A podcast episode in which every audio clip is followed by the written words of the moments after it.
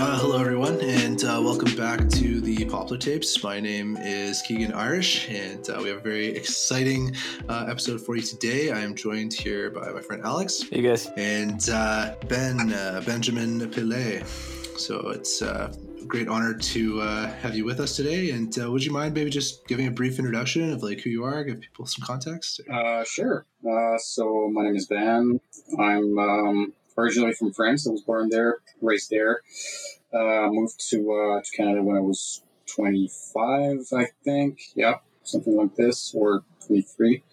Anyway, um, and so I'm. Um, I recently got a PhD from uh, the uh, University of Québec à Montréal in uh, political science, and I worked mostly on um, stuff linked to decolonization and um, particularly on um, what is named anarcho-indigenism. So, like, basically uh, relationships between anarchism and um, indigenous struggle. Awesome.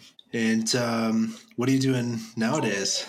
Uh, I can ask. um, uh, I know it's the, the pandemic, yeah, so it's, it's like where everyone's kind of just like isolated. But to be honest, like the pandemic doesn't change much uh, um, my lifestyle because I moved to uh, to Gaspé to, to the Gaspé Peninsula four years ago now, uh, while I was finishing my, my PhD. So. Um, So I live in a small village called Paspébiac. Uh, I'm a translator there. Uh, and I also try to do some research, like freelance research on, on the side, but I'm not um, I'm not attached to any university right now. And um, I've got a small farm over there with uh, my partner, and I've got a kid now. So congratulations. Yeah, thanks a lot.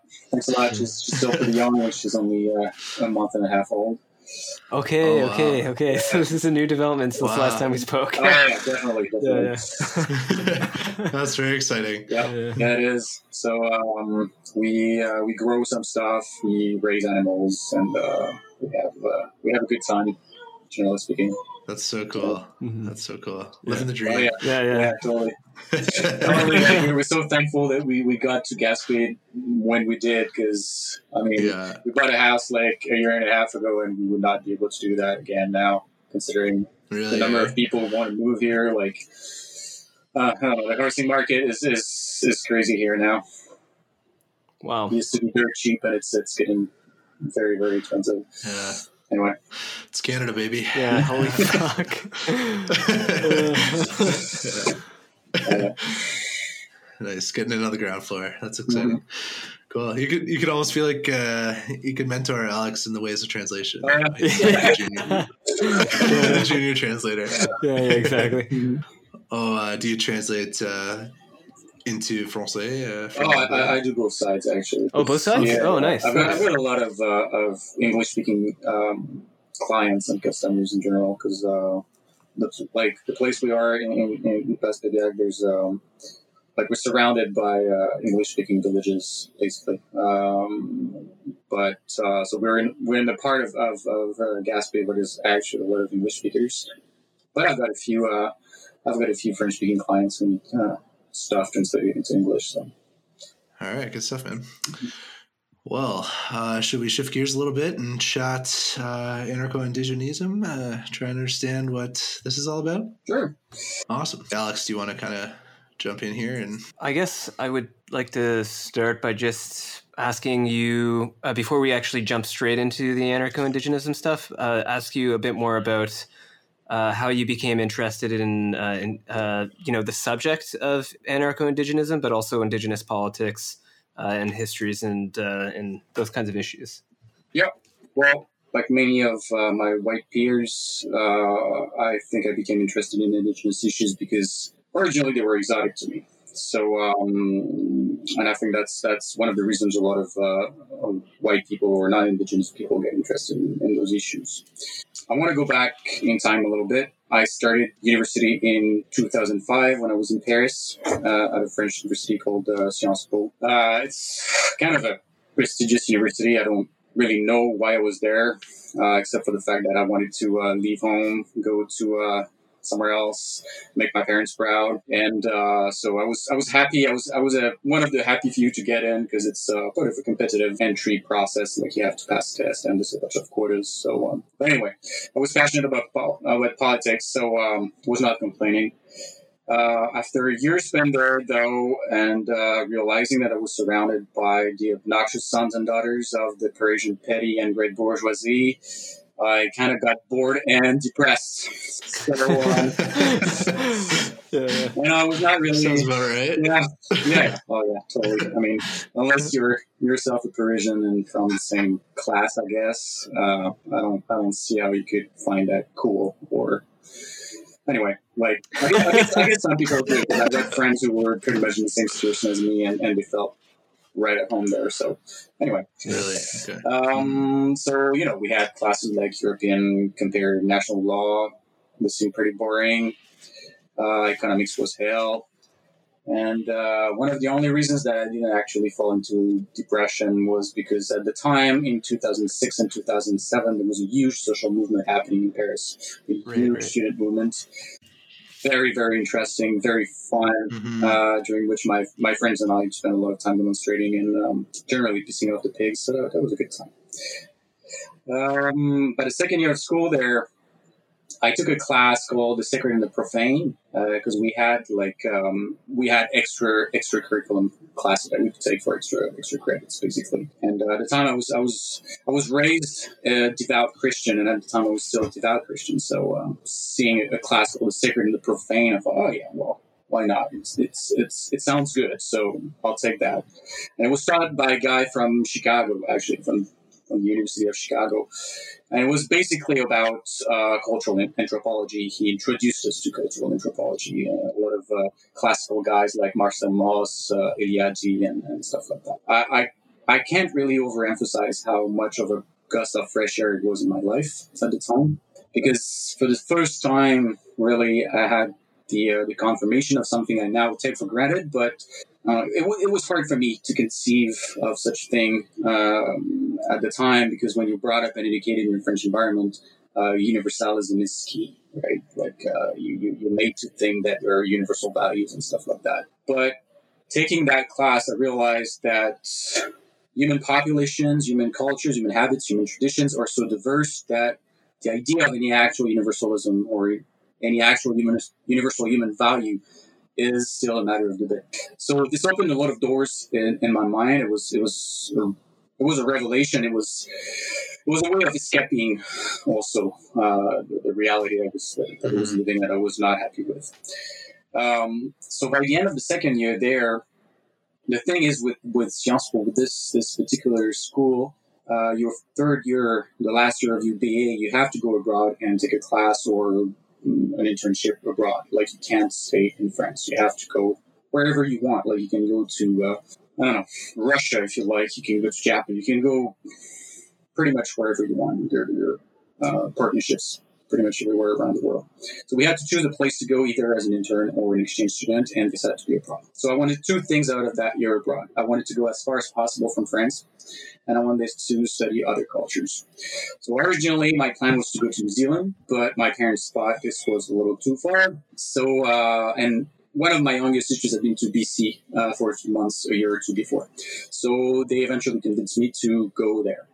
Uh, it was far enough for me. I was on the other side of the world. It was close enough for them to visit me at least once, and they felt confident because they knew the place. And I remember having a presentation at the time at the, at the university where we were told about different universities to go to for our third year. And I remember pretty well the person doing the presentation mentioning U V I C, uh, the University of Victoria, as being a, a small, laid-back university on an island close to the beach, you know, heaven. I already smoked pot at the time, so, you know, there was that too.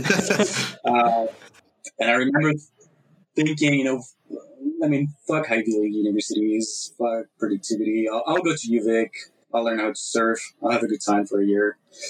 So I registered, I got in, and I decided to take uh, Indigenous Studies and Anthropology.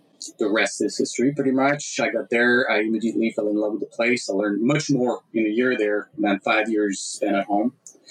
Uh, and being the only white guy, and but not not the only white guy, but one of the only white guys uh, and the only foreign guy in that class. I was confronted with so many things I didn't know about modern history, uh, about Canada, about myself, that it eventually changed me quite deeply. Um, and there's mm-hmm. this one anecdote I love to tell because it really, really stuck with me over the years, and I uh, I think it had a huge impact on, on what happened in the years after that for me. Like, we had this lecture about racism uh, in the Indigenous Studies class, class I was taking. Uh, the professor was called uh, Cristina Bonsawin. She still teaches there. Amazing woman. She's uh, Abenaki. Uh, she specializes on uh, Indigenous sports uh, in history. And I remember that after hearing uh, her talk about race for a little while, I raised my hand, and I said something which, looking back, sounds pretty stupid and very, very French to me. But, you know, that's, that's, that's, that's how I felt at the time, you know.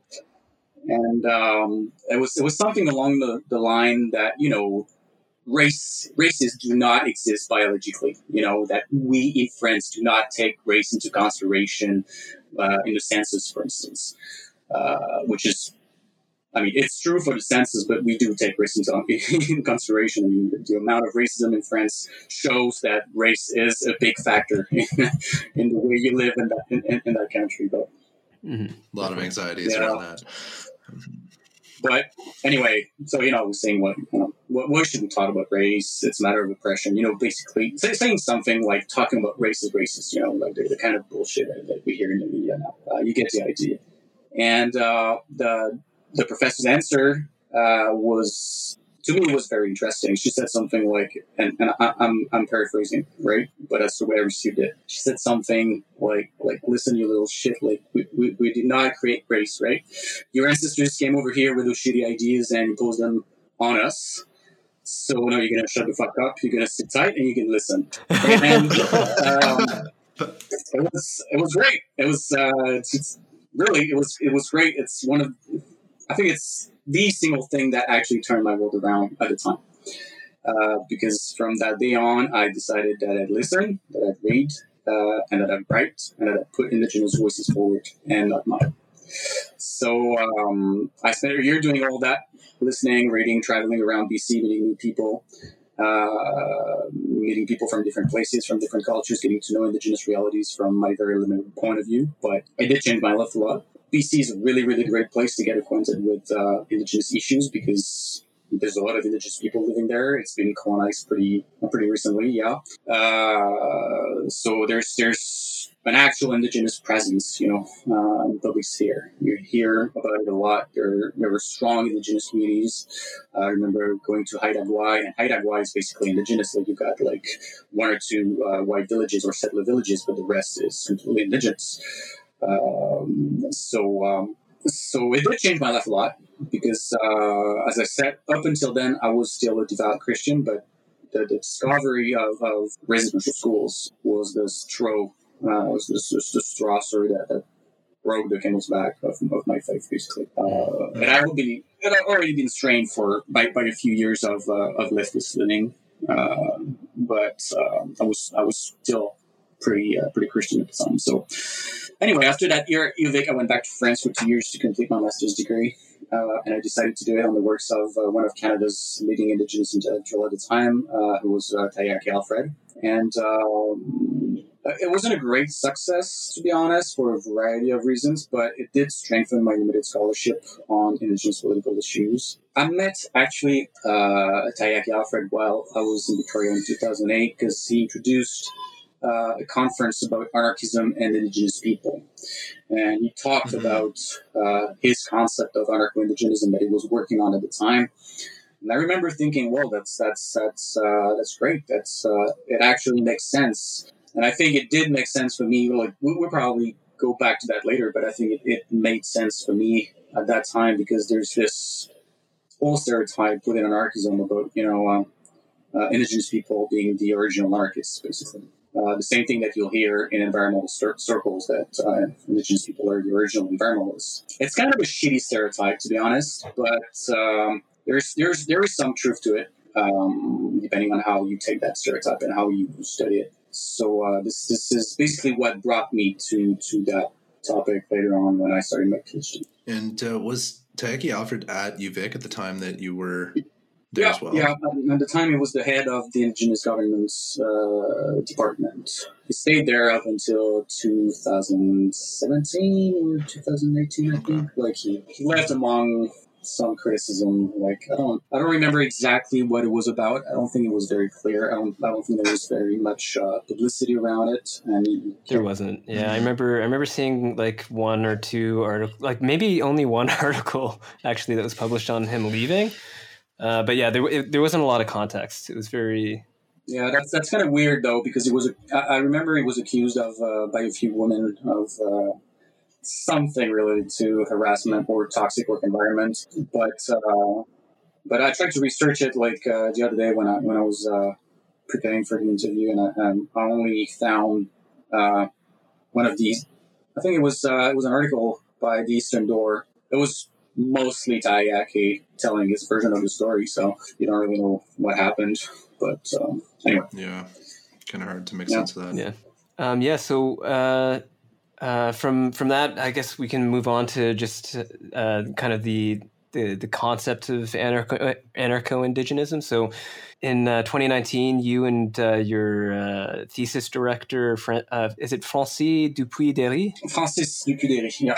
Okay, Francis Dupuis-Déri. Uh, uh, you you both um, collaborated and published a uh, book that's a collection of uh, interviews with different Indigenous uh, thinkers, artists, activists, land defenders, and water protectors. Um, mm-hmm. So some some of these people are, you know, Freda Huson. Lots of people probably recognize uh, uh, that name from uh, the Wet'suwet'en protests last year. Uh, uh, Véronique Hébert, uh, Gord Hill is another one that, that people really know. Uh, Cl- Clifton uh, uh, Ariwaketé Nicholas, mm-hmm. and uh, and others. And I'm just wondering, uh, yeah, how how did you guys uh, uh, end up uh, working together and uh, deciding uh, that you wanted to create this book? Yeah, so I first met Francis in two thousand twelve uh, when I started my PhD. When I was uh, I was in Montreal. I moved to Montreal from B C in two thousand eleven, and uh, by two thousand twelve, I decided that I would uh, enter a PhD program in, uh, in Quebec. So I didn't really know where to go. I uh, sort of tried to get into McGill, Concordia, University of Montréal, but I didn't really have any idea of what I was going to do for my PhD, so I think it, it showed in my uh, proposal, or the, the file I sent them, so...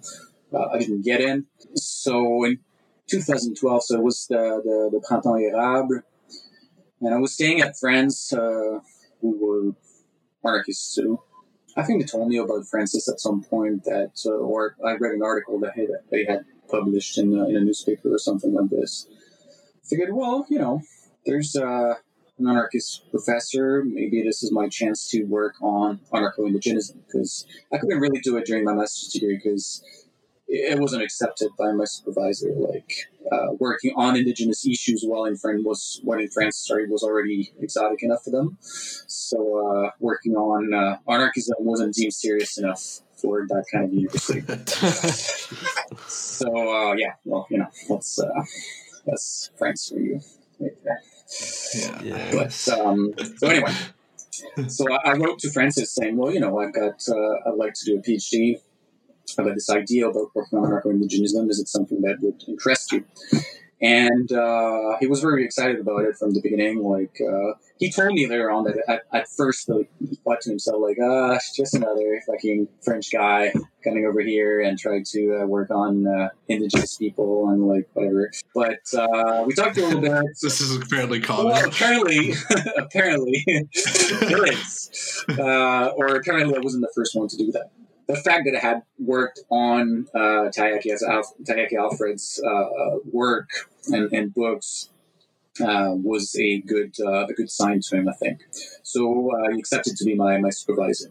And originally, in, in so in twenty twelve, you had the Printemps érable, and then in December, I didn't know more started. In twenty thirteen, we sat down, uh, Francis and I and a few other people, Uh, who were uh, working on Indigenous issues as well. And uh, we tried to set up a two or three day conference about Idle No More. Uh, it did not go through, for many different reasons. They're not really worth mentioning, but it didn't work. Uh, but we still thought that, you know, we need to talk about Indigenous issues, particularly at the U Q A M, where, you know, it's a very, uh, it's a very Québécois university, where uh, uh, for a very long time and still now, Indigenous issues are looked at through a very specific lens. You know, uh, there's there's actually no issue of li- of looking at those uh, at, at uh, Indigenous political issues through or at Indigenous issues through the lens of uh, anthropology or history or religion studies or whatever. But when it's when it comes to uh, politics, it's a bit more complicated, uh, and I think it is due to uh, the the history of uh, of the U Q A M being a, a, a a fortress of, uh, of the sovereignist movement uh, in, in right. Quebec. For I might be over exaggerating, but I think it's uh, I think it's it, it has something to do with that. So anyway, um, Francis is an avid writer. He has a lot of books out there, but is is also not very well funded as a researcher because uh, because he's a francophone and because he works on anarchism and feminism, so uh, or anti-feminism actually. So um, so he doesn't really have a lot of uh, money to uh, to give his students to support them. So one of the ways that he supports his uh, students. students that he supervises is by helping them publish stuff. So we were aware of the, the, the conversation around anarcho-indigenism, but we were also aware that this conversation was happening mostly within the anarchist milieu, which in Francophone Quebec, at least, is very, very white uh, and is very Quebec-centered, uh, which means that the argument about Quebec sovereignty is never, never really far. And at the time, uh, personally speaking, in two thousand thirteen, I was becoming very, or more and more uneasy with being a white guy from France working on Indigenous issues because there's a lot of appropriation of Indigenous knowledge and uh, Indigenous suffering by academics uh, who end up using those knowledge and suffering to further their own career. So I was gradually shifting my research from Indigenous issues to colonialism and particularly to settler colonialism in order to mostly interrogate my, my, my own position and the position of the groups that I was part of. Uh, and I know Francis feels the same, like he has experienced the same, the same kind of uneasiness Uh, particularly regarding his role as a male researcher working on feminist and women's issues. And I think that's one of the reasons why he works mostly on, on anti-feminism and actual feminism, even though he teaches uh, uh, some some classes in uh, on feminism. And just just like for uh, uh, just for clarity, like uh, when when you're uh, when he's working on anti-feminism, you mean just like people who are uh, like. He's studying the groups that are critiquing f- feminism as uh, feminist movements and this kind of thing? Or? Yeah, yeah, he's uh, studying uh, the masculinist discourse, basically. Right, right, right. Yeah. Yeah, yeah. In order to critique it and oh, yeah. Like, yeah, yeah, yeah, break yeah. it apart and stuff. Yeah, yeah, yeah definitely. No, it, it, it really doesn't. It's not like a Jordan yeah. Peterson of Quebec no, or something. No, no, no, no. no, no. It's really far yeah. from that. But, you know, like, yeah. he's, uh, he's, he's always like, he talks... Whenever you talk about, whenever you talk uh, about it to him, like he's always kind of pissed that whenever there's something about feminism, that a lot of journalists will call him before calling any female researcher that w- who works on the same issues and who's probably better at it. Uh, so I know he feels a lot of uneasiness, and I, I know that he's been criticized uh, in the feminist milieu for for being a little bit too popular with journalists. Uh, He's a really good guy, and he's uh, he's doing a lot of good things to, to try and, and, and make things better. So, but anyway, so it was clear uh, for us that if we wanted to bring that conversation about anarcho-indigenism out of white circles, that we had to, if we wanted to actively participate in making it something bigger, uh, we had to stand back and we had to use that that platform that we have to amplify the voices of, of people who do not benefit from this book like do. And uh, so we figured that a book of interviews with uh, various Indigenous anarchists or land defenders or water defenders who were familiar with anarchism was uh, the best solution we had. So yeah, we decided that uh, it would be it would it was easy for Francis to to work on a book because he's got a really good relationship with his uh, editor, uh, Les Editions Luxe. Uh, so that's that's basically how we started to, to to work on the book. Super cool. It's interesting, you know. I'm reading uh, like Wasase. Yeah. The uh, book by Taiaiake Alfred, and uh, there's a number of interviews in there as well, and so it's almost like the interview style is sort of built into maybe some of the inspirations for this uh, way of theorizing as well. Uh, or at least there's an interesting connection yeah, there. There's probably a connection, although I know that Taiaiake did that because uh, he wanted to structure his book the way knowledge transmission is structured traditionally uh, within the... the Haudenosaunee? Wait, the Haudenosaunee, sorry. That, that, that is interesting, actually, that like style of uh, theorizing, because I, I even just theorizing about the way that we traditionally think of people, you know, publishing works and, uh, you know, writing a thesis or uh, things like this, this kind of activity is like very individualized. And it's cool to make the form acknowledge more of uh, more of the fact that, yes, like language is collective in this sense. I mean, it is in a in a way in, in academic writing, like we do have quotations and excerpts and this kind of thing, but it doesn't have the same kind of um, prominence maybe as like an interview style or collection does mm-hmm. maybe or something like this. Yeah, like the classic academic monograph is sort of built around a, an individual's voice. Exactly, you know? yeah, yeah. And it, it is uh, a very kind of Euro-American way of constructing knowledge. And um, it's interesting to, uh, or, you know, creative and disruptive to kind of bring together these multiple voices um, in, in the publishing. So I think that's really cool. It's also very challenging, like as a process of publishing a book, like if you actually want to be uh, accountable to the people who have been interviewed, it's, it's a longer process as well. Like that's what we realized down the line. I don't regret it at all. Like I think we did the right thing, but it's uh, it took us six years to uh, to publish a book that's not that long, you know. And and, and yeah. at least two or three of the interviews had been published somewhere else before. So um, it's good. It's good to do that. It's good to do that because it shows that accountability is not easy, but it's it is essential. Plus, I mean, there's just so many. I mean, when when we talk about anarcho-indigenism, like, there's never any difficulty finding the opinion of a white guy on that topic, but you never hear indigenous people on the topic. Mostly because it is, even though the concept was created by Taiaiake Alfred, it doesn't really speak so much to the reality of indigenous people, to be very honest. But yeah, it's a focus that has been put there by. by anarchists themselves. Yeah, yeah. I, I actually noticed that reading reading uh, your book, like uh, like I think Gord Hill, you know, he says he prefers like anti-colonialism and anti-capitalism over something like anarcho-indigenism. They say um, it's really anarchists that can learn how to like learn how to sharpen their uh, their knowledge or uh, gain new insights into the anarchist movement.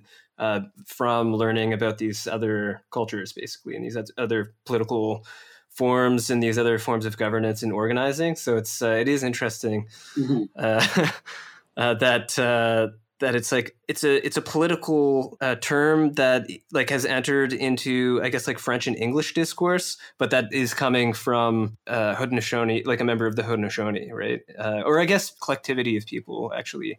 Mm-hmm. Um, started theorizing this term, but I don't know. I, I find that uh, interesting because it's like the opposite direction of what the history of uh, the relationship between like uh, early colonists and settlers and indigenous peoples was, which was us to like invent terminology to interpret and name all of these uh, like people who were living here.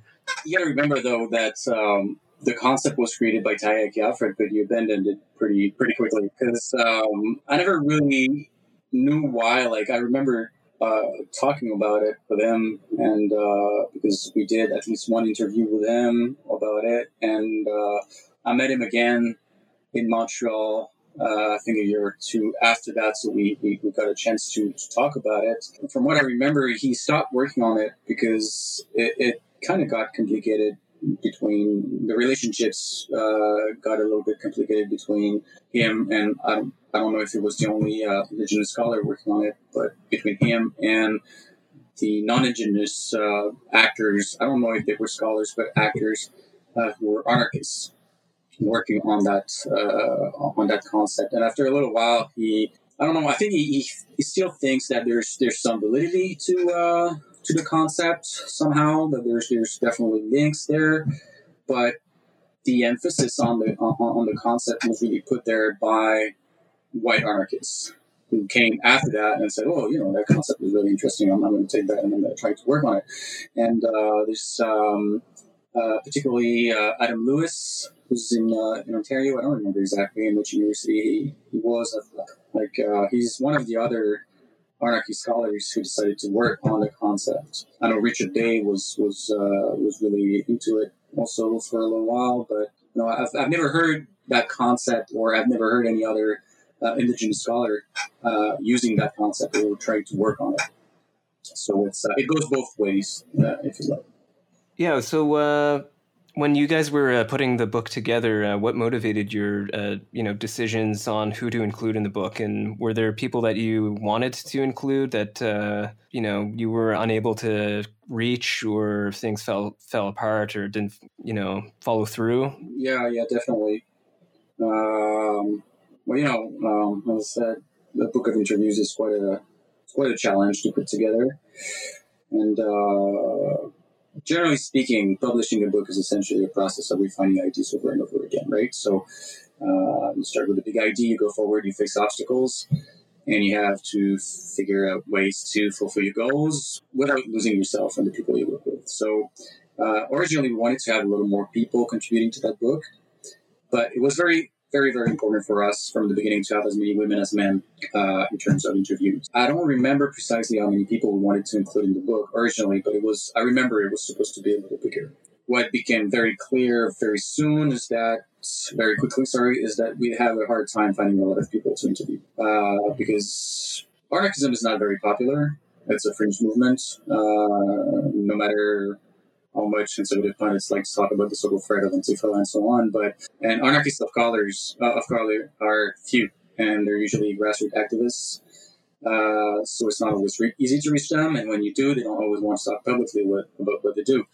And uh, there's there's a lot of tensions between grassroots milieus and the university world as well, uh, and mm-hmm. for good reasons, uh, in my opinion. So we started with the people we knew. Uh, so mainly that was Taiaiake Alfred, uh, Gord Hill, and Clifton Nicholas. And we contacted other people who thought might be interested, such as uh, Canaris Manuel, uh, who introduced us to other people, and so on.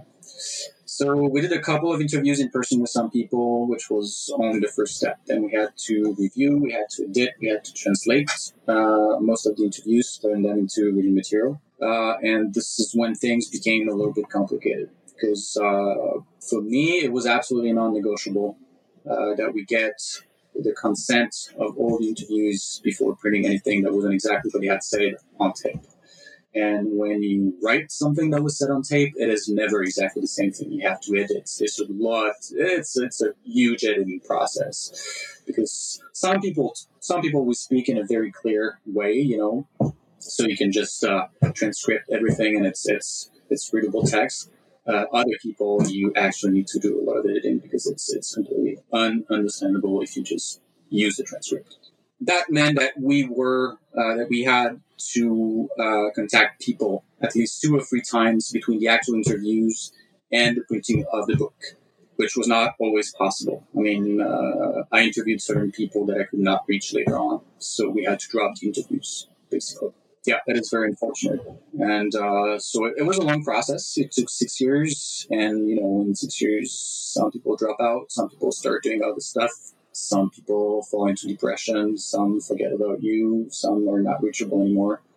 So, well, you know, um, we, we dropped one or two interviews and we tried to replace those with what we had or what was available at the time. So that's one of the reasons why we have like interviews like uh, Rob Denver, Denver Ortiz or um, or Freda Huson, because uh, we, I did not interview Freda Huson. You know, I just, yeah, I just wanted to add that, you know, it's uh, it's okay for people to drop out because, you know, land defenders particularly and grassroots activists in general face a lot of pressure from all directions. They face pressure from the state, they face pressure from society, they face pressure from their own community, and it's it becomes really exhausting. So uh, a lot of them do not manage to stick around for a very long time, and those who do do not necessarily want to talk to people like us because they don't necessarily trust academics. And uh, honestly, I, I, I really get that. Um, and uh, I don't really know what to do if I were in their shoes. So um, yeah.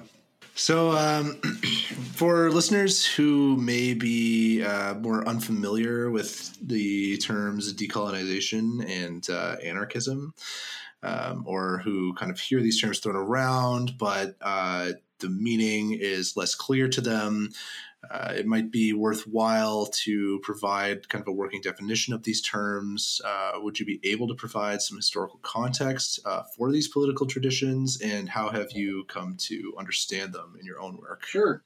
Well, you know, uh, these are these are big words, right? So um, yeah. I'm okay. sure you'd be able to find... Very big. Yeah, very, very big, actually. Quite huge. Um, so they have a lot of history, and uh, I'm sure you'd be able to find as many definitions of anarchism and decolonization as there are anarchists and decolonial activists. So I'll try to give you working definitions, but uh, you should keep in mind that those definitions are my personal interpretation, my personal take. Uh, you know, all the elements that I'm going to mention I found in other people's works and are not my invention. Like, I didn't invent anything about that. So about anarchism, like, uh, usually uh, one of the ways of uh, thinking about anarchism is to say that there are at least two traditions of anarchism. Like, there's anarchism with a, with a capital A and anarchism without a capital A. Uh, when we talk about, or when people talk about anarchism with a capital A, they usually talk about the anarchist tradition that stemmed from uh, nineteenth century Europe. Uh, the First International, the workers' committees, uh, the anarchist workers' movements, uh, that were actually really big until the Second World War. Like, we, we, we tend to forget about it, but anarchists were the capital enemy for a lot of states. Uh, at the end of the nineteenth century, like, they actually killed people. You know, they were they, they killed people. They killed politicians. They killed officials. They killed, you know, big business leaders. Uh, they, they were an actual real threat. Um, so I, I won't go into uh, too much details regarding this first anarchist movement because it's it is a little bit complicated, to be honest. Uh, I'm not I'm not a specialist. Uh, Of, of this period of time, and it harkens back to complicated debates within leftist circles of the time as well. And there's generally a lot of documentation on those movements for anybody who wants to learn more about them. So, um, and usually when you have like books about anarchist history, they usually talk about that particular period of time. So nowadays, the, the, the type of anarchism that we that, that we witness is much more diverse, uh, and it hosts a variety of tendencies, from traditional workers and syndicalist tendencies to, uh, I don't know, like uh, primitivist uh, tendencies, for instance. So what unites all these varied ideologies is a set of core beliefs, and namely, I think the main core beliefs are the idea that repression and violence stems from centralized systems of power and coercion, and from the egotistic competition between individuals that is promoted by liberalism and capitalism. Uh, so in other words, anarchists usually tend to f- fight for horizontal systems of solidarity and mutual aid. Uh, they tend to fight against this state of paradise and against capitalism in general. And uh, typically, the ideal anarchist society would be made of small groups of locally autonomous people working collectively for the greater good. Uh, you have good examples of that uh, during the, the Spanish Civil War, for instance. Uh, these are actually pretty famous uh, examples of uh, of anarchism put into practice. Basically, that's that's I'd say that would be Soviets without a central state, um, more or less. Mm-hmm. You know, so anarchism is a philosophy that has moral, political, economic implications. Uh, individual freedom and consent is cardinal.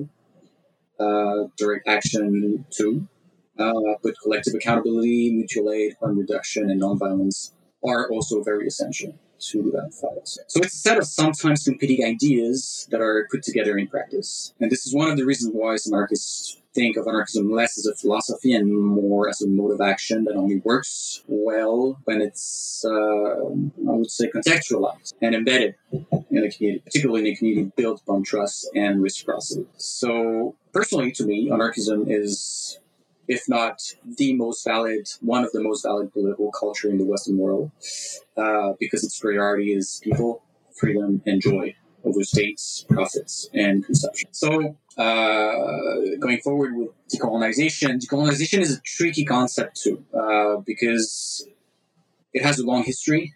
and like anarchism, it, its its meaning changed uh, over time and became more and more complex.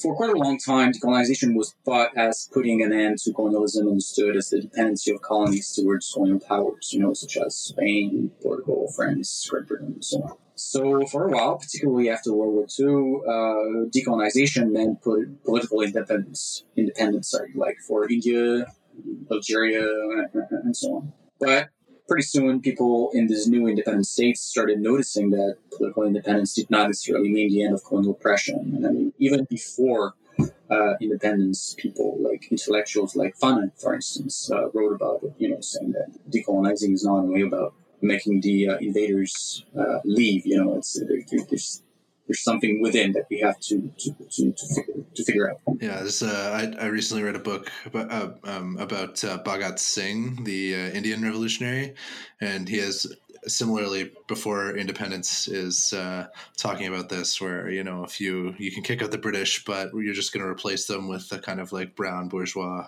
unless you deal with these underlying structures, right? Uh, exactly. Exactly. So, um, and well, it's true because like political and economic dependency kept existing between the North and the South, between the old imperial powers uh, and the former colonies. But that's that's how people thought about decolonization for a while. And um, that particular model of decolonization actually was, or that particular concept of decolonization could even be supported by uh, colonial powers like the U S or Canada because it could be applied to their own territory, you know? Like, for a long while, the U S presented themselves as being the first decolonized country in the world because they had, you know, became independent from, from Great Britain in right, yeah. the eighteenth century. Yes. But it's, it's, it sounds crazy now, but it's it's actually the way people thought about uh, colonialism or colonization and decolonization after the Second World War because...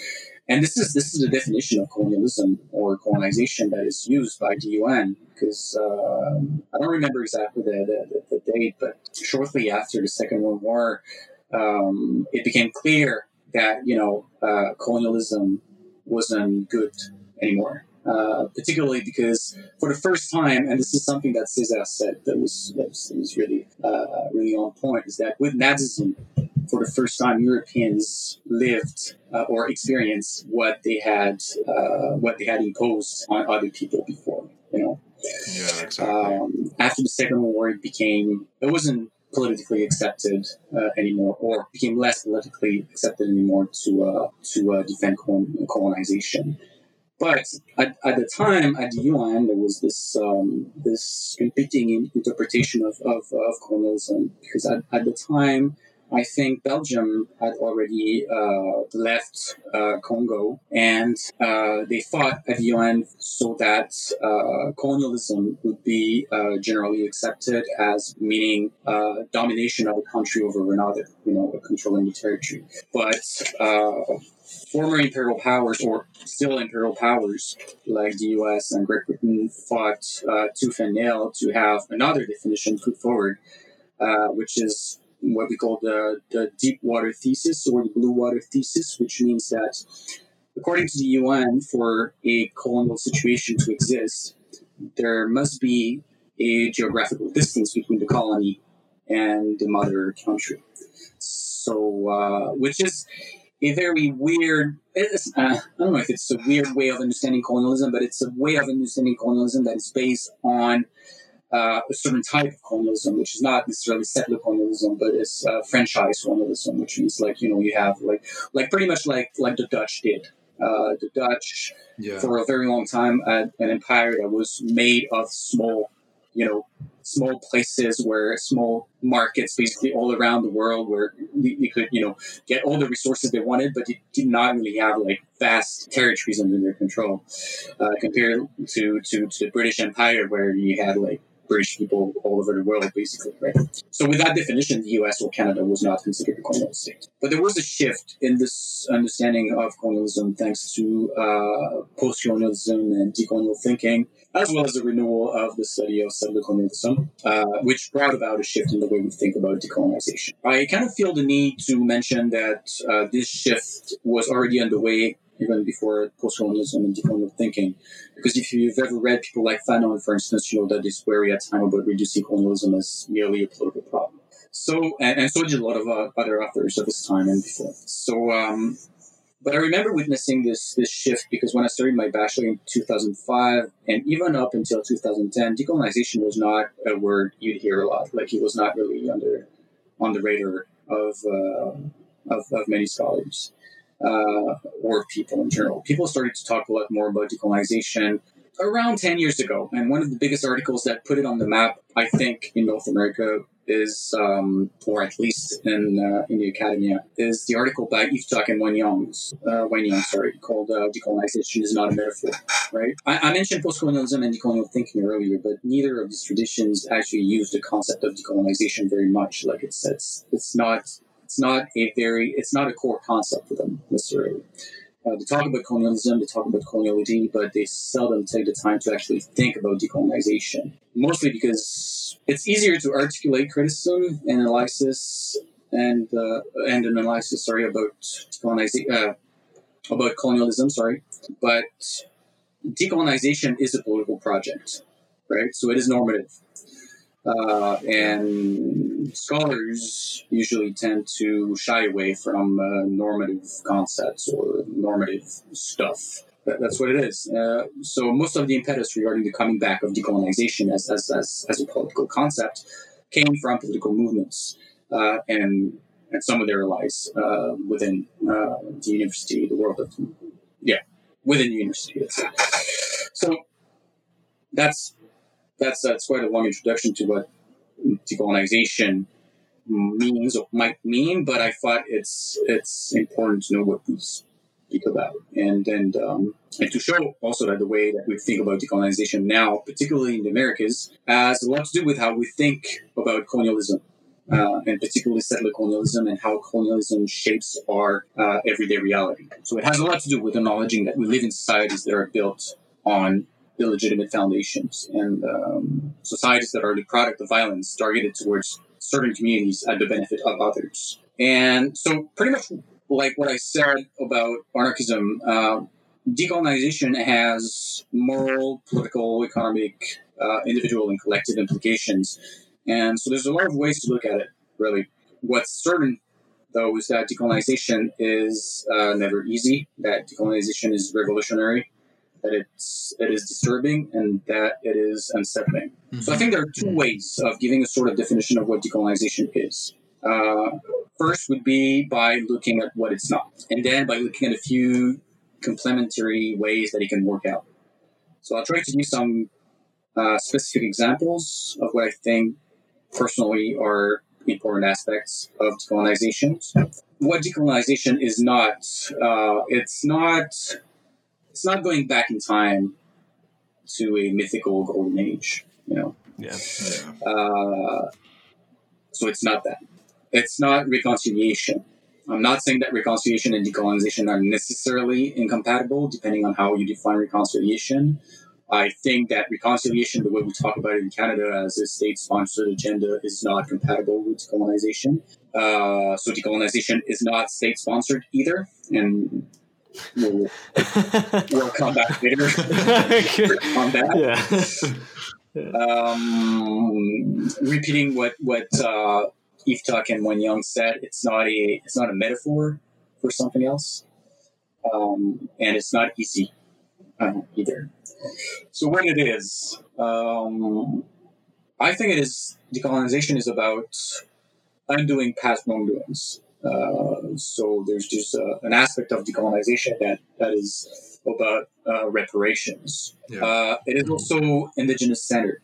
There are conflicting or, or competing interpretations of decolonization in that regard, because if you look south of the border, the uh, the importance of uh, anti-Black uh, racism in the U S uh, and the importance of racism uh, in the form of slavery, you know, racism as, as an actual system of production in the U S makes it so that uh, definition, the definitions of decolonization in the U S uh, do not only center indigenous people, but also give a lot of, uh, a lot of space for uh, um, Black thought, Black practices, uh, and so on.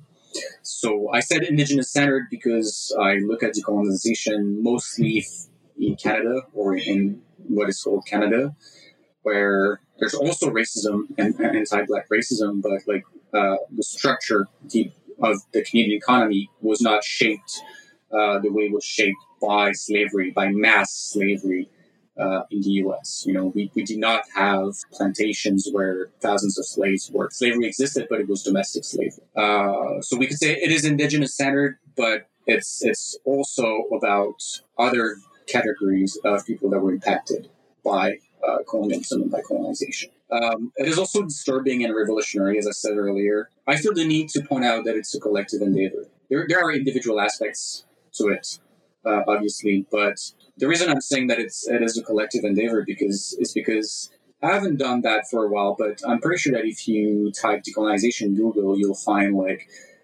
a vast amount of uh, of pages about uh, decolonizing your diet, decolonizing yoga, decolonizing your work ethics, decolonizing capitalism. You know, and, and, uh, bullshit, you know? Yeah, exactly. Um, decolonizing the and, workplace. Yeah, right. And that's, yeah, exactly. Yeah. That would be precisely the metaphor that decolonization is not, right? exactly. exactly, exactly. I'm not saying that you cannot decolonize your diet, or yeah. I'm not saying that you cannot decolonize yoga. You know, I mean, there's, there's probably an argument to be made there, but I think that um, at, at, at the root of, of decolonization, there's there's something else. You know, it's it's it's a little bit more disturbing, let's say, you know, for, for the whole society, um, and. I think land and territory should be at the core of decolonizing efforts, uh, to be very honest. So that's why it is also collective. It's not only individual. Land back, right? Yeah. Yeah. Yeah. Exactly. Exactly. That's that's. Mm-hmm. Um, yeah. So that's uh, you know, I, maybe we can start with that because it's. Yeah, that was awesome. Yeah, that was great. Yeah, those are great answers. Good. So I, I I do like this point about not going back. Um, to a golden age either, right? And uh, these kind of, and yet what is this kind of future that we're um, need to be moving into if it is a decolonized future? You know, it's not this reconciliatory thing either, which says, oh, you know, if we can just get along a little better in our multicultural framework, that would be awesome. But we're going to leave these fundamental kind of uh, economic structures. We're going to leave the way in which land is um, kind of owned and divided up along uh, the lines between indigenous and settler and so on. Like, we're going to leave all that untouched. That stuff's kind of off the table in advance, you know? Um, so I do think it's helpful to just like call that out and say, yeah, that's, that's precisely not uh, decolonization. That might be some kind of political project, but it's a very kind of uh, anemic and sad uh, political project that will just assuage the guilt of some settlers maybe, and uh, will re-legitimate uh, some of the existing colonial structures. Right. Um, and so I think it, it is helpful yeah. to just really draw that stuff out clearly. Um, so yeah, thanks for that. So uh, just kind of pulling on this thread a little more, splitting some hairs a little bit for this next question. Uh, yes, there are um, debates about how to distinguish between post-colonialism and decolonization. Uh, people can also have a tendency to conflate the two terms. Um, what are the distinguishing features of the terms, and is the difference important? Well, you know, um, again, like these are two uh, very big yeah. terms. We should keep in mind that those terms are the topic of a vast literature. All right. So uh, I'm not going to be able to uh, repeat all that literature, mostly because I don't know yeah. it that well. yeah, maybe it's just yeah. in your in your opinion, you know, in your view. yeah. Yeah, yeah, I've got, I've got, a, I've got a few things to say about that, though. But, um, you know, I, I think people who are not aware of that literature might sometimes conflate the two terms. But I think that, and it might be a bit too harsh to say that that way, but I think it is the product of ignorance. Um, and it is no surprise to me that this mix-up between post-colonialism and decoloniality or decolonization is often heard from right-wing individuals and pundits who, by definition, do not really care about reading or learning new material. So, um, those being said, um, post-colonialism, post-colonialism, sorry, and decoloniality have things in common, right? Uh, one of those things in common is the goal of, uh, quote-unquote, provincializing Europe, which means giving credit to what Europe has done, but also putting Europe and European modernity back to their rightful place of being only a relatively small part of the world and of world history, right? Uh, when we think of modernity, when we talk about modernity in general, we tend to actually talk of European or Euro-American modernity, uh, which is actually supporting the claim of the Enlightenment that European values are universal values, which down the line brings us to the Eurocentric or Western-centric idea that West is best. Plato to NATO, baby. Well, you know, it's it's an idea that completely erases the contribution of other civilizations, right, to the present world, uh, and it completely erases that those supposedly universal European principles or values became allegedly universal through the erasure and destruction of other cultures through colonialism and imperialism. So when we talk about post-colonialism, we talk about uh, an intellectual movement which started with the start is usually, the start of that movement is usually uh, thought of as the publishing of Edward Said's book on Orientalism in nineteen seventy-seven. So this intellectual tradition offers a criticism of the conception of colonialism put forward by T U N. So yeah, uh, so criticism of the conception of of that particular conception of colonialism, which presents colonialism as being only a matter of political domination of one state over a foreign society through the control of the state parents. Uh, what post-colonial thinkers essentially say is that uh, the official end of colonialism uh, through national liberation struggles and struggles for independence was not really the end of colonialism, right? Because the categories and relationships, that structure, that that North-South dependency were kept intact. Uh, so that's the whole uh, debate or idea uh, regarding the post uh, prefix in, in post-colonialism. Uh, it's to show that the so-called post-colonial era might not be so different from the colonial era. We essentially find the same idea in uh, decolonial literature under the concept of coloniality. For the authors of the group called uh, Modernity, Coloniality, which is a group of Latin American thinkers who started working on the relationship between modernity and colonialism and coloniality in the eighties. Uh, coloniality is what survived the end of formal colonialism following the independence of former colonies. So if we want to sum up the differences between those two literatures, uh, I think they're bound to two main things. First, those two literatures, like post-colonialism and uh, decoloniality, they're not attached to the analysis of the same systems, of the same cultures, of the same traditions. Uh, typically, post-colonial literature is very much centered on the East, the Middle East, and the former British Empire. Uh, whereas decolonial literature is more centered on Latin America, the Caribbean space, and uh, North America to some extent. The other thing, the second thing that I, that I mentioned, is that uh, post-colonialism, post-colonialism sorry, does not talk about coloniality. Uh, post-colonial thinkers talk about colonialism and its aftermaths. Decolonial literature talks about coloniality because colonialism is understood in this literature as being a formal political structure, and coloniality as being everything stemming from colonialism that has survived the end of formal colonialism.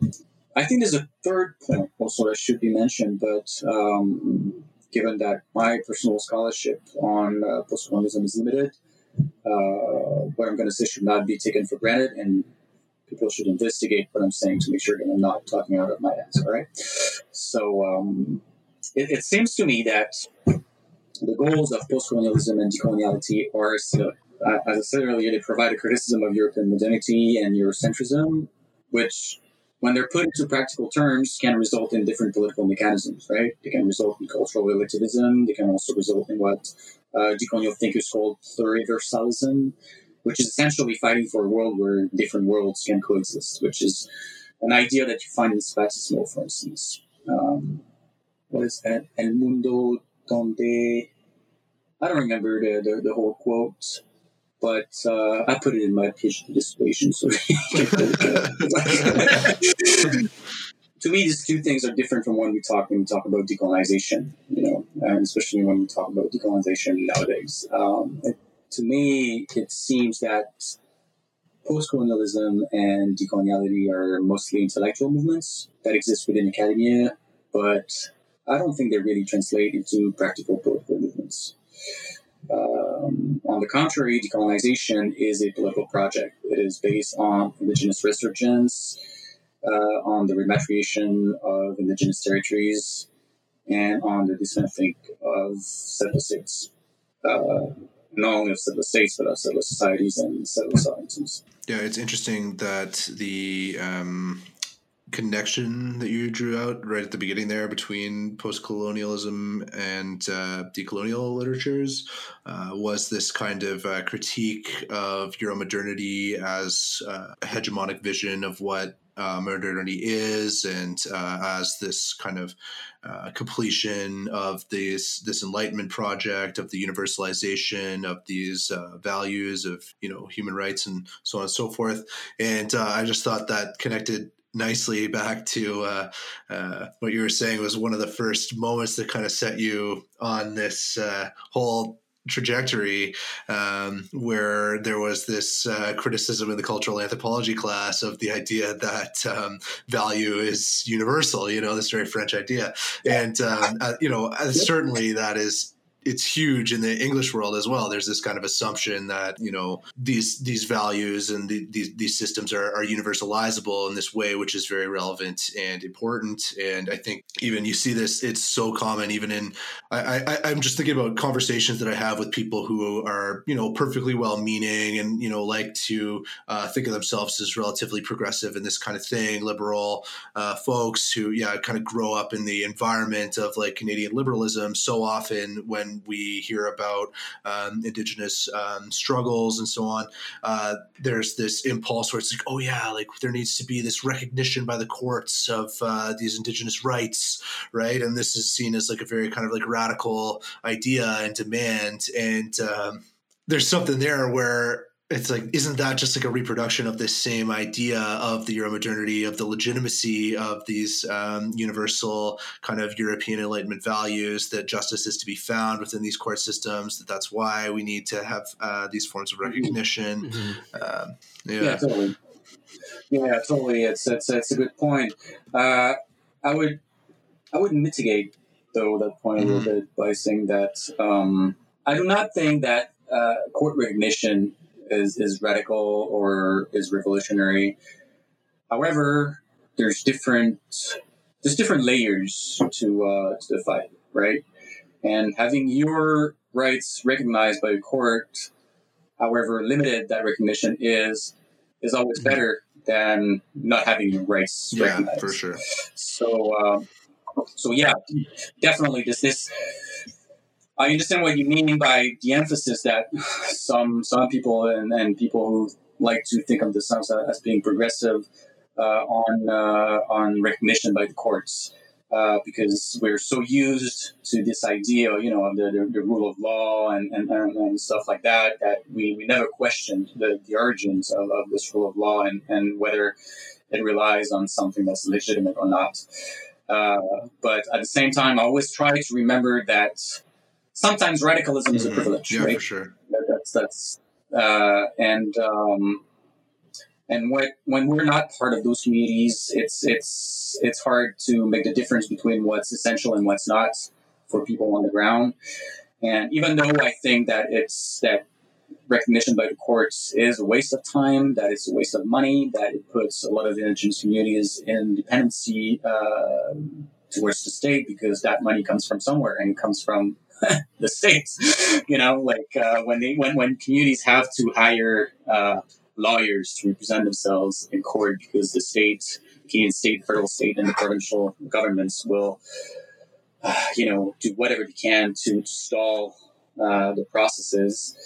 Uh, all that money is it's just those communities are just putting themselves in debt, you know, to have their rights recognized, and they're not even being recognized properly, and particularly when you have like those those processes of, of uh, modern treaties or like extension, uh, the the, uh, the process of uh, of extinction, uh, as some people uh, call it, and. Uh, Yeah, so, not yeah. to like downplay but, the real victories there, but I just, I guess I, I was just, I was more thinking from uh, like from a lot of kind of settler perspectives, like that's often seen as like the height of the po- of of political possibility, you know, is this kind of like inclusion yeah. within a, a shared sense of universal value, um, as opposed yeah. to some kind of more more interesting form of uh, like dialogue between these different forms of value or something like this. Absolutely. Absolutely. There's there's one uh, there's one law firm called First Peoples Law that I really love because they're they're they're fighting for the recognition of Indigenous rights, but at the same time they're very very very critical of the whole legal process and, and, and judicial system in Canada as being based on false premises, you know, and, and, and as being based on unilateral assertions of sovereignty from the crown, which is kind of fucked up because uh, you know you have like people who have like sui generis rights that have been there for for thousands of years, who need to have their rights recognized now by people who've been there for like maybe two centuries, you know, like uh, what the fuck. But anyway, so uh, so uh, your book uh, Anarcho-Indigenism or L'Anarcho-Indigenisme uh, help helpfully responds to uh, you know this uh, discursive gap in the left. Uh, there, you know, there is a splintered left, and uh, it it do, it can seem common for people to kind of overlook the kind of internal structures of sexism, racism, and colonialism that uh, exist in left-wing thought. Uh, and you know, these internal structures, I think, really need to be uh, addressed. And I, I feel like uh, l'anarcho-indigenisme starts to do some of uh, some of that work. And I think that this kind of work is really important because when you think about splintering effect of uh, the political left, there has been a, a fragmentation of the kind of revolutionary energy that you might be able to synthesize uh, and, you know, use to kind of build solidarity between different groups. And I, I wanted to ask, I guess, in your research, what would you say uh, the European tradition of anarchism has overlooked that might obstruct the union of the practices of anarchism and decolonization? And are there ways in which anarchism knowingly or unknowingly perpetuates forms of colonial domination that you've come across? Mm, that's quite a large question, to be honest. And I, I'd say, I'd start by saying that anarchism is first and foremost a European philosophy and political ideology, right? So um, it is based on modern European ways of understanding the world. It is based on the idea of linear progress, of civilization. And uh, even though many anarchists were among the first to fight for the liberation of all people and, and even indigenous people, you know, I'm thinking of uh, Élisée Reclus, for instance, their worldview was inseparable from conceptions of linear progress and so on, which are conceptions that are part of what so call uh, of what some call sorry coloniality of thought, of being, or of past. With this being said, I don't want to summarize anarchism only through its European tradition. I don't think that the intellectual framework of anarchism is incompatible with decolonization, particularly given anarchism's tendency for decentralization and diversity. Um, and my knowledge, one of the things that may prevent anarchists from engaging positively with decolonization efforts is the reluctance of Western anarchists to give credit to non-materialistic worldviews. Anarchists, and particularly white and male anarchists, uh, tend to see spirituality and religion as either the opium of the people, as a stupid waste of time, or as a sign of conservatism. You know? But considering how a lot of decolonial struggles are waged by people for whom spirituality and religion have nothing to do with the European monotheistic understanding of religion or of religiosity, uh, this can be a real problem. And um, I also want to mention that this has implications in terms of gender equality. Uh, I, I remember a study that was done by a McGill researcher called uh, Erica Lagalis. I remember reading about it when I started my PhD, so it, it's at least ten, more than ten years old. It's probably like from fifteen years ago. But it was regarding a tour done by uh, a Zapatist couple in Quebec, where Uh, it was a tour that was organized by, by anarchist groups in Quebec working in solidarity with the Zapatistas in, in, in Mexico. And so this this uh, the scholar uh, noticed she she was she was an anarchist too, and she noticed that the women Zapatista got more or less ignored and pushed away uh, during the tour by the mostly white and male anarchist audience and organizers, because she talked a lot about the importance of religion and spirituality uh, in her daily practices and in the daily practices of the Zapatista, mm-hmm. you know, because this is you know, a, a form of uh, this gender, gendered separation of work, you know, in, in the community, as in many others. Uh, and, and this was like fifteen years ago, but I don't think things have changed that much in that regard. Like, I mean, in, in the relationship that a lot of uh, anarchists have with religiosity and, and with, with spirituality. The other thing that, that bothers me a little bit, or actually quite a lot, uh, with, with some anarchists is um, the almost complete ignorance of a lot of white anarchists when it comes to issues regarding racism and racialization, and uh, the inability of some anarchists to take that kind of repression seriously in their political activity. We too often hear anarchists using the idea that talking about race is actually racist, you know, or that racism is just a byproduct of capitalism and statism, yeah. which is duh, right? But uh, they're, you know, they're. The, the, the idea that yeah. flows from that for them is that, you know, we should really focus on class struggle and smashing right. the state and blah, blah, yeah. blah. As though because it has those origins, it means it's not real or something like this, which is really, yeah. Yeah, yeah, exactly, right? So to me, it all boils down to, to dogma and to uh, inability of some anarchists to think critically and strategically about the present situation and about themselves, which is a shame. Uh, so, and I did write quite a lot about the complex relationship between anarchism, which again is mostly a white movement, uh, and, and so between the relationship between anarchism and racial issues for my PhD dissertation, where I analyzed a debate that took place between different Montreal anarchists uh, in twenty sixteen. Uh, this debate took place after a demonstration uh, honoring the life of a young Anishinaabe man uh, named Sandy Michel, who had been killed by police in the community of Lac-Simon uh, a short time before. And that demonstration had been organized by a grouping of indigenous and settler groups and, and, and individuals. And uh, it was backed by the community of Lac-Simon. And uh, a lot of kids and elders uh, were present at the demonstration. So uh, it had been collectively decided among the organizers that the demonstration would remain, peace- would remain peaceful, as not to put the indigenous members of the community in danger, uh, especially considering that indigenous people are more criminalized, uh, much more criminalized than, uh, than white protesters, generally speaking. And policed a lot more, too. Oh, yeah, definitely. So it was advertised at the beginning of, of the demonstration, you know, people during the speech, people talked and said that, you know, we, we wanted to, to, to remain peaceful. This is not a demonstration to, to smash the state, it's a demonstration to honor the life of someone and to, to grieve collectively. But along the way, some self-proclaimed uh, insurrectionalists decided that they'd throw stuff at the police, which uh, ended up poorly, uh, with the demonstration being repressed and people fleeing. And this unilateral decision by a handful of so-called insurrectionalists destroyed the trust that the organizers had managed to build between the community of Lac-Simon and the anarchist individuals and groups that had set up uh, the demonstration. So it was a huge step back at the time uh, in the solidarity between Uh, between settler and native activists in Montreal, basically, and outside of Montreal and Quebec in general, uh, which is something that, like, anarchists tend to think of themselves as being natural allies to indigenous people, but indigenous people are, like most other people, what they know about anarchists is what they see in the news and, and what they see on the streets. So, like, uh, they they... the way to see anarchists is as uh, crusty punks who don't bathe uh, eat, and they, you know, eat garbage and like to uh, to destroy stuff, right? To smash windows.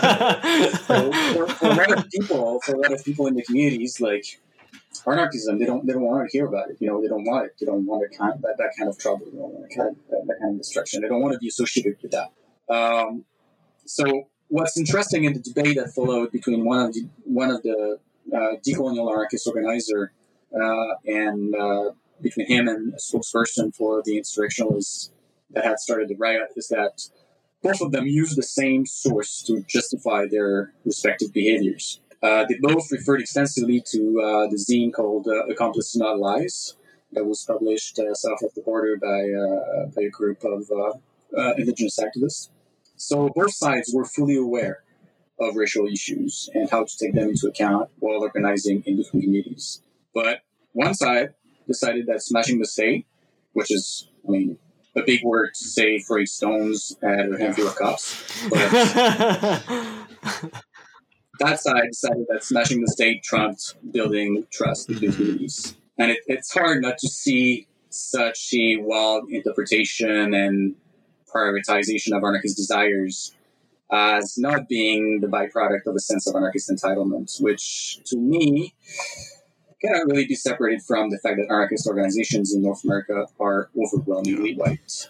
You know, and this is something that has been denounced by Black anarchist groups, you know, particularly in the U S. Like, this is something that, if you're interested with by, by the question, like there's uh, there's a bunch of articles on the topic, and there's a bunch of, you know, like uh, Black anarchists are usually a little bit wary of, of, of anarchists because they don't they don't feel welcomed in, in, in those communities, and so that's that's a general problem. So that I, I'd say that it's less anarchism that must be questioned there.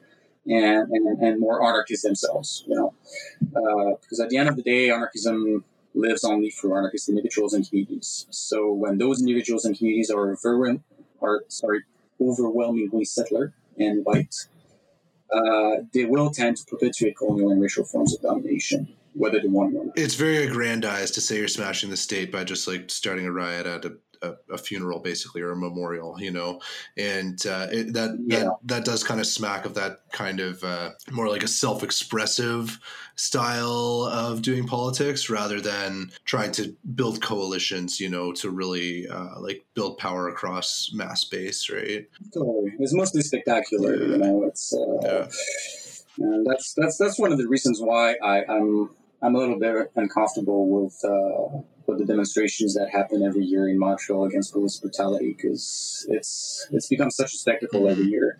I mean, I understand why people do it, and I, I support it because it's it's it's uh, I think it is essential to to to protest against police brutality. But you know, when when that demonstration ends up exactly the same way every year, and uh, it is just a a show both for the cops and for the anarchists. What are we doing, really? You know, like it's all fun and games, but what's what's the end of it? You know. Anyway, that was my uh, my uh, two seconds of uh, sounding like conservative. yeah. yeah, yeah. Sometimes a turn of phrase, you're like, wait a second, where does it yeah, end? Yeah. Oh, yeah. exactly. Yeah. Well, you know, I've been a kid now, so I'm uh, essentially an old guy. I'm just uh, living you're, in the country. You're pretty much uh, petit bourgeois at this point. Yeah. yeah. Exactly. exactly. Yeah, just, just kidding, just kidding. I don't have any time to, you know, like smash, uh, like smash Starbucks anymore. Like. Yeah, the Starbucks. Yeah. So yeah, let's uh, just kind of switch up the discussion a little bit, thinking about uh, practice and strategy for emancipation a little bit more. Um, the question of social emancipation varies from one culture, people, and group uh, to the next. So there have been various attempts at articulating what it may look like. Given that there are multiple forms of social organization under capitalism, as well as a broad range of histories and frames of oppression, there are unsurprisingly numerous revolutionary avenues uh, towards emancipation. Focusing on our context in particular, therefore, what is your position on the state, uh, in case you didn't like our big questions here, and how would you define the term? Uh, some might say that the state could be a means for the rapid and mass transformation of society, such as we have seen under covid nineteen, uh, uh, bracketing the question of its success for now. And uh, many people, especially settlers, uh, view the state as a necessary vector for social change. Uh, so yeah, and a kind of a related question uh, is, do you think the notion of the state can be decolonized or deconstructed, or are we better off envisioning a future without this kind of language or structure? Well, uh, let me answer briefly your second question, because that's, that's a very easy answer. Uh, the answer is no. I don't think the state can be decolonized, mostly because the state is one of the most important agents of colonialism and one of its main beneficiaries. So I don't know if it can be deconstructed. Uh, I'm not really sure what, what what that means when we apply that to the states. But uh, what I know as a political scientist is that the powerful will never willfully like let go of their power. Uh, and I subscribe to the idea that the state is always at the hands of a small political and economic minority, and that, that minority shares the same culture and depends on the existence of the state for the privileges. Uh, but more seriously, though, uh, let's let's take a step back and answer some of the things that you said earlier. Um, to answer your question about what is the state, I'd say the state is essentially uh, three things. It is a particular mode of power. Uh, it is a particular structure of organization, and it is a culture. So uh, it is a mode of power. So it, it is based on sovereignty. It is based on the monopoly of legitimate violence, which outside um, looks like the army, and inside the borders of the state looks like the police. And it is a uh, regulating authority. So that's the first point. It is also a structure. It is a particular structure. Uh, it is an, an administrative structure with more or less centralized management. Um, it is also uh, in charge of welfare, of taxation, and it is uh, represented by borders, by state borders. And uh, third point, it's a culture. So what I mean by that is that we are made to think that the state is inescapable. Uh, we're made to think that the state is the highest form of political organization. Uh, this is how we're educated in our societies, right? Like, it will take some chance or some efforts on your part to actually uh, think otherwise. So why do people see the state as a necessary vector for social change? Uh, I think there are three main reasons that are linked to the three things that I said about what the state is. Uh, I think the first one linked to the mode of power is that people fear the state. People fear the consequences of not obeying the state or of not obeying the law, basically, of not obeying law and order. Uh, second thing is people see the state as a necessary vector for social change because the state answers their needs, you know, uh, through welfare, for instance. Uh, and third, and this is the most easy answer, people see the state as a necessary vector for social change because as it is everywhere and as it shapes our political imagination, we we are made to think that anything done outside of the, the boundaries of the state or against the state is, is doomed to fail. You know, this is this is basically what traditional or orthodox communists will say. You know, you have to take power, you have to to, to monopolize the, the, the instrument of power to to be able to actually uh, create a revolution, which is not entirely false. I mean, um, with Lenin, this is the. the classical conception of, of, of revolution. But I do not think that in, in terms of colonization and, and colonialism, I, I do not think that it would work. Um, so we live in a time where, for good or bad, people are starting to question state power, you know, and particularly uh, with the pandemic. Um, I'm just really sad that this questioning of state power during the pandemic is being hijacked by uh, conservative, reactionary, and conspirationist forces. I think this, this this questioning of the state is the product of the state slashing social budgets and, and, and putting the private sector in charge of welfare, which it can't really do, right? Because it can do it, but it cannot do it properly, mostly because welfare is incompatible with the search for profit. Uh, and looking at the U S should be a, a, a good enough example of, of, of what I'm saying. Um, so as anarchists, we have a chance here to explore what some uh, call the tactic of dual power. I remember reading about it in uh, the articles of uh, a scholar called uh, Dana Williams, who uh, also worked on Black anarchism. So it's a really good reference to uh, to know and to read. His, his, uh, his work is quite interesting. And... Um, If I remember well, the idea of dual power first appears in Lenin, in Lenin's mm-hmm. work. So uh, I, I do not know exactly how Lenin uses it, but what I get of the idea is that um, basically uh, the idea is having collectively owned franchise organizations replacing state-sponsored or private organizations in delivering essential services to people. So, like, you're essentially, what you're doing is essentially bypassing public and private services and building community support and resilience. An example of that would be uh, the breakfast programs that were created by Black Panthers, for instance. Mm-hmm. Um, so it allows to adopt harm reduction practices, uh, to have actual accountability, to build trust, to build autonomy, uh, collective autonomy and individual autonomy. Uh, It's definitely not easy to do because it takes resources, it takes a lot of manpower and good horizontal organizing. And all these things are not always very easy to get, right? So, but it, it is doable and we're seeing it happen. Uh, and it can take many faces too. And to me, for instance, the creation of uh, livelihood fisheries outside of tax regulations by the Mi'kmaq in Southern Nova Scotia is an example of mm-hmm. that. Uh, this doesn't mean that other ways of fighting against the state are not good. Um, I think that, on the contrary, sabotaging, for instance, and actively fighting against, against the state are complementary to uh, the tactic of dual power. But, uh, you know, if, if you want to create a new society, uh, you, you'll need saboteurs and soldiers, but you also need you also need nurses, right? Midwives. You, you need farmers. You need generally resilient people, uh, because the state will always end up fighting back, right? So uh, you'll stay under the radar for a while, but not always. And when your day comes, you'll need all the support you can get.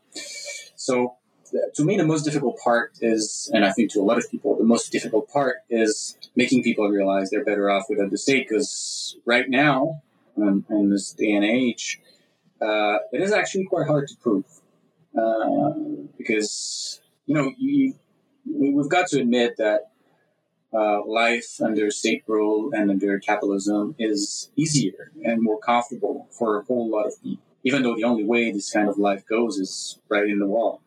So, uh, and particularly in places like Quebec and Canada, where, where our entire culture is shaped around consumption, you know, capitalist consumption. Like, you need a new car, you need a new swimming pool, you need whatever. Even segments of societies that are traditionally considered, you know, revolutionary by, uh, you know, orthodox Marxists, like workers, for instance, all workers' organizations.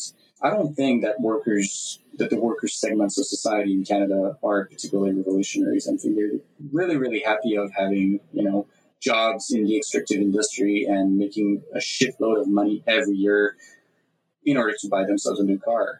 I don't think they care that much about revolution. I kind of understand. I mean, it's it's comfortable and it's easy. But um, and it's hard to have those kind of uh, uh, counterexamples, you know, of uh, a stateless life that looks uh, viable for a lot of people, you know, on that large scale. Um, yeah.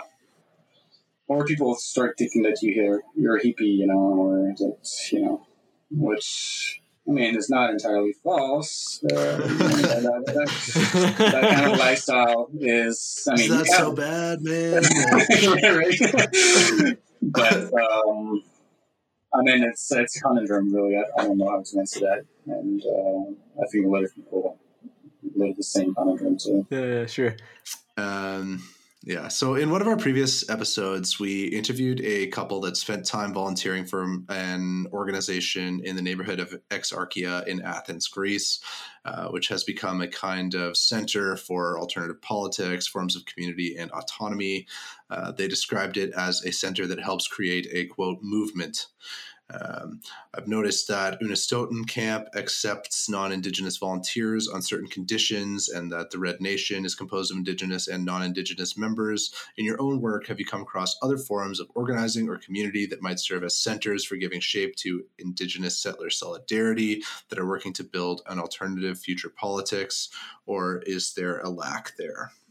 To be honest, uh, I, I'm not sure I'm the right person to answer that question, because uh, I'm first and foremost someone who works on discourse, and I haven't been involved in building solidarity on the ground for a while for, for a few different reasons that are some that are linked to my condition of being an immigrant, which means that I try to lay low and try not to be criminalized to avoid getting sent back forever to the country I decided to leave, uh, which is. I mean, you might think that it's something that does not really happen, but uh, I got, I kind of got a, a, a wake-up call uh, a few days, uh, not a few days, a few years ago uh, while at the university. I went to um, to a conference about, you know, uh, what is uh, what are the consequences of having a uh, what do you call that? A criminal uh, a criminal file, uh, criminal record, uh, criminal record. Thank you. Um, in terms of uh, housing, in terms of uh, job, in terms of immigration. Uh, and so um, what I learned is that um, if you're um, if you're found guilty of certain types of, of uh, federal offenses, which can be something as simple as uh, drunk driving, um, you can lose your right of being in the country if you're, if, if, even if you're a permanent resident. You know, the only thing that will stop you from being expelled from the country is being a citizen. Uh, so, and you can, and when you're expelled, it's, it's for life. Like you, you're gone. uh, so, um, and, you know, organizing, um, in terms of, uh, decolonial struggles is something that is, uh, let's be honest, yeah. It is dangerous. I mean, there's the people yeah. face the brunt force of the state and the law when they when they're caught. So, um, so uh, I'm a coward, and uh, I, I don't want to lose the life that I've built here. Um, so that's that's it. And also, the other the other main reason is that I I I, I felt like a, a growing deception regarding the sort of in-house culture of the movements that I've been part of in the past, particularly the student and artist movement in Montreal. So uh, now I do organize on the ground within my small remote community by getting my hands dirty, by giving back to my community, by growing food, by supporting food security. But this is something that I do from home, and I'm more of a close uh, than an actual uh, prominent activist.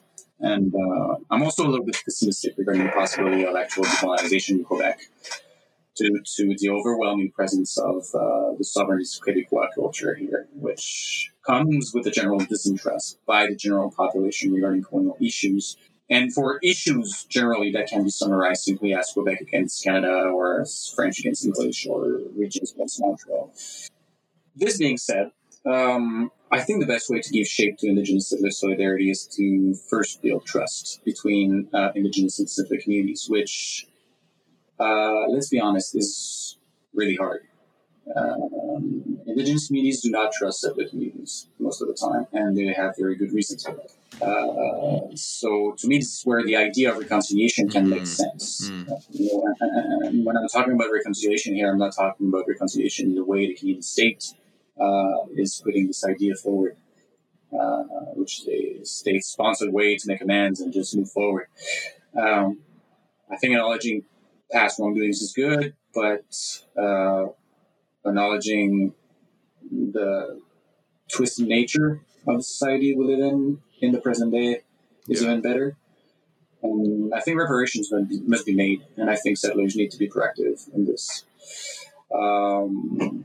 So the complicated aspect of this is that spaces outside of Indigenous communities and environments are more often than not settler or immigrant-centered. Uh, centered, sorry, and uh, many people who get involved in the spaces often end up being tokenized. Uh, on the contrary, spaces within Indigenous communities and environments that are open to non-Indigenous people are very few, and settlers are not always welcome there. Again, for good reasons, in my opinion. So... Yeah, we we have to remember that all the debates that we see nowadays, you know, regarding the place settlers may have as allies or accomplices to Native struggles, uh, those debates have been going on for a number of years, and I would say for a very long time, actually. Uh, and some communities are tired of always having to cater to certain needs. Um, so, so some of them decide to do stuff on their own, you know, and we should accept that uh, because this is something that I did not mention when I talked about what decolonization is, but decolonization comes with the possibility that, as settlers, we may not be welcomed in reclaimed spaces. Um, and we have to come to terms with that. We have to accept that. I know it's it's it's a, it's a big chunk, you know, to uh, to get over. Personally, I feel I feel good about that, and it might be because I'm an immigrant, so I don't feel at home here, you know, uh, so to speak. Or I feel at home, but I know it's not yeah. my home, you know. And I know will never be considered part of, uh, I'll never be considered the same member of society as if I had been born here. So uh, I don't feel too bad about not being welcome in Indigenous spaces because I feel that it's normal. Um, I'm, I'm used to that reality. But yeah, like you don't feel entitled to it. No, exactly. Um, but this being said, uh, we can always act in support, right? And this is where we build trust. As an example, for instance, like imagine like uh, that a community close to where you live is organizing a blockade. Uh, they mentioned they don't want people from outside of the community attending the blockade. This doesn't mean that you have to stay silent or not do anything and sit on your ass all day long. Like you can, most of the time during these events, these kinds of events, there's a possibility of uh, reaching a source person. Uh, so you can always do that and inquire what you can do. Uh, and again, I think it is important to be proactive, you know, to offer solutions, not just call and say, hey, what can I do? Uh, you can just call and say, well, do you guys need anything? Do you, you know, uh, will help you with food, something you need? You know, do you need blankets? Do you need stuff? Do you need this? Mm-hmm. Do you need money? Do you, do you need to set up something? I think the most important thing, again, is always accountability, right? So if you want to help, uh, you need to make sure that the help that you want to bring is needed. Uh, and you need to make sure that the help you want to bring is welcome. Uh, because no one cares about good intentions, you know. Uh, I usually like to say that good intentions are like assholes, like everybody's got one, you know. And it's uh, it, it doesn't bring us anywhere. Like it's it's good to have good intentions, but if you have good intentions and do badly, it's worse than having bad intentions and, yeah. and doing good, you know. Um, and your good intentions are not really worth much. You end up wasting people's energy and time on something that could have been avoided. Mm-hmm. So, um, yeah, I think that, that that would be my answer. I know it's a bit disappointing because I'm I do not, I don't have any grand solution on how to build settler yeah. indigenous solidarity, but I don't think anybody has. Well, exactly. Yeah, these are incredibly um, complex questions and uh, issues, you know, and navigating our own. Um, kind of settler identities, like naturally uh, we want to ask these kinds of questions, but I think it's actually helpful to resist simplistic solutions or like, you know, give an answer that just makes us feel good, or it's like, oh yeah, it's all going to totally work out. Like, yeah, no, that sense of um, being unwelcome in spaces, uh, you know, those kind of things, like, Uh, those are things we're going to have to get comfortable with if we're serious about um, decolonization and justice, you know, and instead of uh, seeing um, kind of concessions as a uh, or, or, or, or moves towards reparations as like a gift or something or a concession, but instead, you know, um, aren't those just acknowledgements of, of realities, you know, if we're really willing to uh, look at them seriously? So I, I think that it kind of, the answer to that question is bound to be somewhat unsatisfying from the perspective of, of a settler who wants to be like welcome and part of something, you know, uh, especially yeah. when you think about the kind of, you, you were talking about the, uh, how basically the culture of workers amongst the settler population is like just purely consumeristic, you know? So if you're someone who uh, feels this kind of spiritual hunger and like the, the, the dead, the deadness or at the heart of that uh, cultural milieu, then you're looking for like, oh yeah, isn't isn't decolonization just going to be like this great big like welcome and like this spiritual renewal? And I think that maybe that is like, a little bit over, oversimplified, and uh, that having those kind of complexities as part of the answer is, is important. So, yeah. Mm-hmm. Mm-hmm. You know what, on that note, maybe we could kind of wrap up then.